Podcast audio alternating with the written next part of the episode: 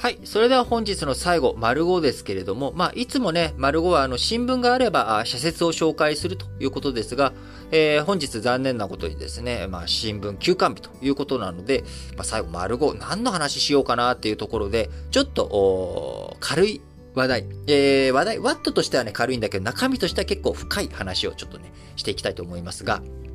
えー、まず、くまモン。皆さんご存知ですかね？あのー、ままあ、黒くて熊で、えー、ほっぺたが赤い熊も、えー、熊本県の PR キャラクターですけれども、こちら熊も、えー、来年3月12日と13日に3年ぶりに有観客で誕生祭を開催するということになりました。えー、2020年、2021年と新型コロナウイルスの影響によってオンライン開催となっていたものが、まあ、3年ぶりに有観客での誕生祭開催ということになりました。えー、ちなみに、熊も、えー、結構ね、もう長いこと、熊も皆さん認識もしておりますけれども、一体いつ誕生したかというとですね、えー、熊も九州新幹線、えー、こちら博多からね、鹿児島ルート、こちらの全線開通を翌年に控えていた2010年の3月12日にデビューということで、えー、毎年この3月12日の時期に誕生祭開いていたわけですが、えー、なんと2019年にはですね、約7万人を集めていたということで、いや、とんでもないことですよね。7万人集めるんですよ。7万人ですよ。東京ドーム1個分じゃ足りない。えー、くまモンということで、えー、まあ、くまモンに限らず、ご当地ゆるキャラあとかね、ゲームや漫画、アニメなど、まあ、いろんなキャラクターを使った IP ビジネス、知的財産、IP ビジネスが注目されています。まあ、有名どころのゲームでいくとですね、やっぱり任天堂ですよね。えー、マリオ、えー、このマリオというキャラクター使って、えー、任天堂ワールド、ね、USJ、ユニバーサル・スタジオ・ジャパンに作ったりとか、あマリオカート、これも最近はほとんど観光客減って、えー、あまり見ないですけれども、あの、マリオカートのゴーカートで、え東京都内を回る、えー、そんなツアーをやったりとか、あれ結構ね、危なっかしい運転したりとかして、えー、写真撮ったりとかしてて危なっかしたかったりとかするんですけれども、まあ、あれも、いわゆる IP ビジネスですよね。いまあ、あの、IP、ちゃんと許諾を取っているわけじゃない、えー、やつですけれども、あの、マリオカートのやつは。なんですけれども、やっぱりこれ IP というもの、非常に相性強いわけです。えー、キティちゃん、ご当地キティなんてね、もうあらゆる、ありとあらゆるところにキティちゃん、あいいますし、いろんなところとコラボしております。えー、ディズニーもですね、IP ビジネスいっぱい展開しておりますけれども、あのー、熊野プーさんなんてのは、あのー、いろんなところに、いろんな姿、格好で出てきたりとか、えー、しているわけですけれども、あの、この IP ビジネス考えていく上で非常に重要なポイントというのは何かというとですね、やっぱりこの、世界観が崩しづらいというか、生身の人間ではないので、あの、不祥事が起きづらいということはあるわけです。えー、やっぱりね、普通の人だと、当然いろんな問題がありますし、そして、え、人間なのでいつか必ず、ね、死んでしまうという問題ありますが、えー、キティちゃんもえー、くまモンもですね、マリオも、あるいはポケモン、えー、こういった人、者たちはですね、なくならないんですよね。えー、この前、まさにあのー、斎藤隆夫さん、えー、ゴルゴ13の原作者、あ生みの親である、えー、斎藤隆夫さん、亡くなりましたけれども、えー、ゴルゴ13については、この後も引き続きやっていく、えー、連載を続けていくという体制整えてあったので、えー、やっていくぞと。え斎藤隆夫さんという人が、亡くなっても、えゴルゴ13は不滅だというようなね、まあ、こんな流れもありますし、えー、サザエさん。えー、サザエさんも、長谷川町子さんが亡くなった後もずっと続いております。えー、ドラえもん。えー、こちらもね、藤子 F 藤尾さん亡くなったとも続いているということで、やっぱり IP ビジネスというのは、これ、えー、このままあずっと続けていくことができるっていう、この継続性、えー、人のね、人間の生命、えー、は期限があるわけですけれども、IP ビジネスには終わりがない。まさに企業としての Going コンサーンと流れが近いということで、えー、IP ビジネスというものが今非常に注目されています。えー、IP ビジネス、日本いろんなところで持っていますが、例えば、テレビ局なんかもこの IP ビジネスに対する、えー、向き合い方というのは違うわけなんですよね。えー、なぜ、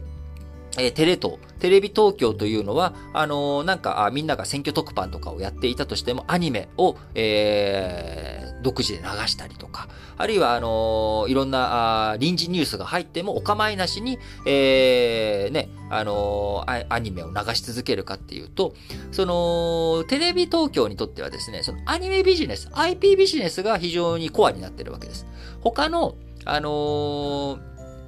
テレビ局っていうのは広告を売るっていう広告ビジネスなんですよね。なので、ビジネスモデルがちょっと違うんです。なので、みんなに見てもらう、えー、みんなに見てもらうことを中心にしていくためには、その時、速報性の高いものを伝えていく。それがまあ一番視聴率を集めて、えー、一番その、なんでしょう。こう、広告が高く売れるっていう、まあこういった状況なんですよね。で、一方、えー、テレ東っていうのは、あそれよりもその後のアニメ、え、を DVD にして売るとかあ、そういったことの方が大切だから、アニメをきちんと放送して、えー、終わらせる。こっちの方が優先順位が高いということで、まあ、こういったテレビ局によってもですね、IP ビジネスの捉え方とか、あやり方、えー、こちらの向き合い方が違うということになります。えー、他ゲームだと最近だとですね、あの、最近でももないですけど、5年ぐらい前からポケモン GO とかね、こう1、えー、情報と紐付けてのゲームとか、ここに、えー、ポケモン GO での成功を見て、ドラクエ GO とか、あ他のゲームとかも、えー、そういった IP 絡めてやっていこうとか、あいろんなところに IP っていうのはそのコラボがしやすいっていうところも非常に強い側面です。えー、人間だとですね、どうしても、あのー、コラボにも、コラボやり続けるにしても限界があるわけです。え、それに対して、まあ、キティちゃんとか一番わかりやすいですけれども、え、それこそコラボし放題みたいなね、まあ、こんなところあるわけです。あちなみに、サンリオのね、前の社長がなぜキティちゃん、そんなにね、いろんなところとコラボさせるんですかと。で、中には、あの、キティちゃんは、もう誰とでも一緒にいる。もう恋大きい女だ、みたいなね、こんな言われ方をキティちゃんとかされて、えー、たりとかもするんですが、えー、その背景は、あの、サンリオの前の社長、キティちゃんなんでそんなに簡単にコラボさせるんですかこのキティちゃんがつくことによって、そのビジネスが少しでもうまくいく、その商品が少しでも売れてくれれば、そんなに嬉しいことはないということで、えー、キティちゃんね、あの、仕事を選ばない。えー、そんな姿勢、IP ビジネスとしてのそんな姿勢、いろんな考え方があるわけですよね。えー、ディズニーでもね、ミッキーさんとかは、あんまりなかなかそう簡単に出さない。えー、っていうことを大切にしてたりとかしますし、えー、本当に物の考え方どういうふうにやっていくのかということ。まあ、この前、あの、くまモンの 生誕祭、あの、誕生祭の2022年の話題を見て、あ、ちょっと IP ビジネスの話をせっかくだからやりたいなと思って、まあ、ちょうど今日、新聞休刊日で社説もないし、丸5、まあ、最後、締めくくりに なんかいいのかどうかっていうのをちょっとわかんないんですけれども、あのー、まあ、一日の始まりの終わりにね、えー、そんな話をするのもいいかなと思って、えー、今日、最後取り上げさせていただきました。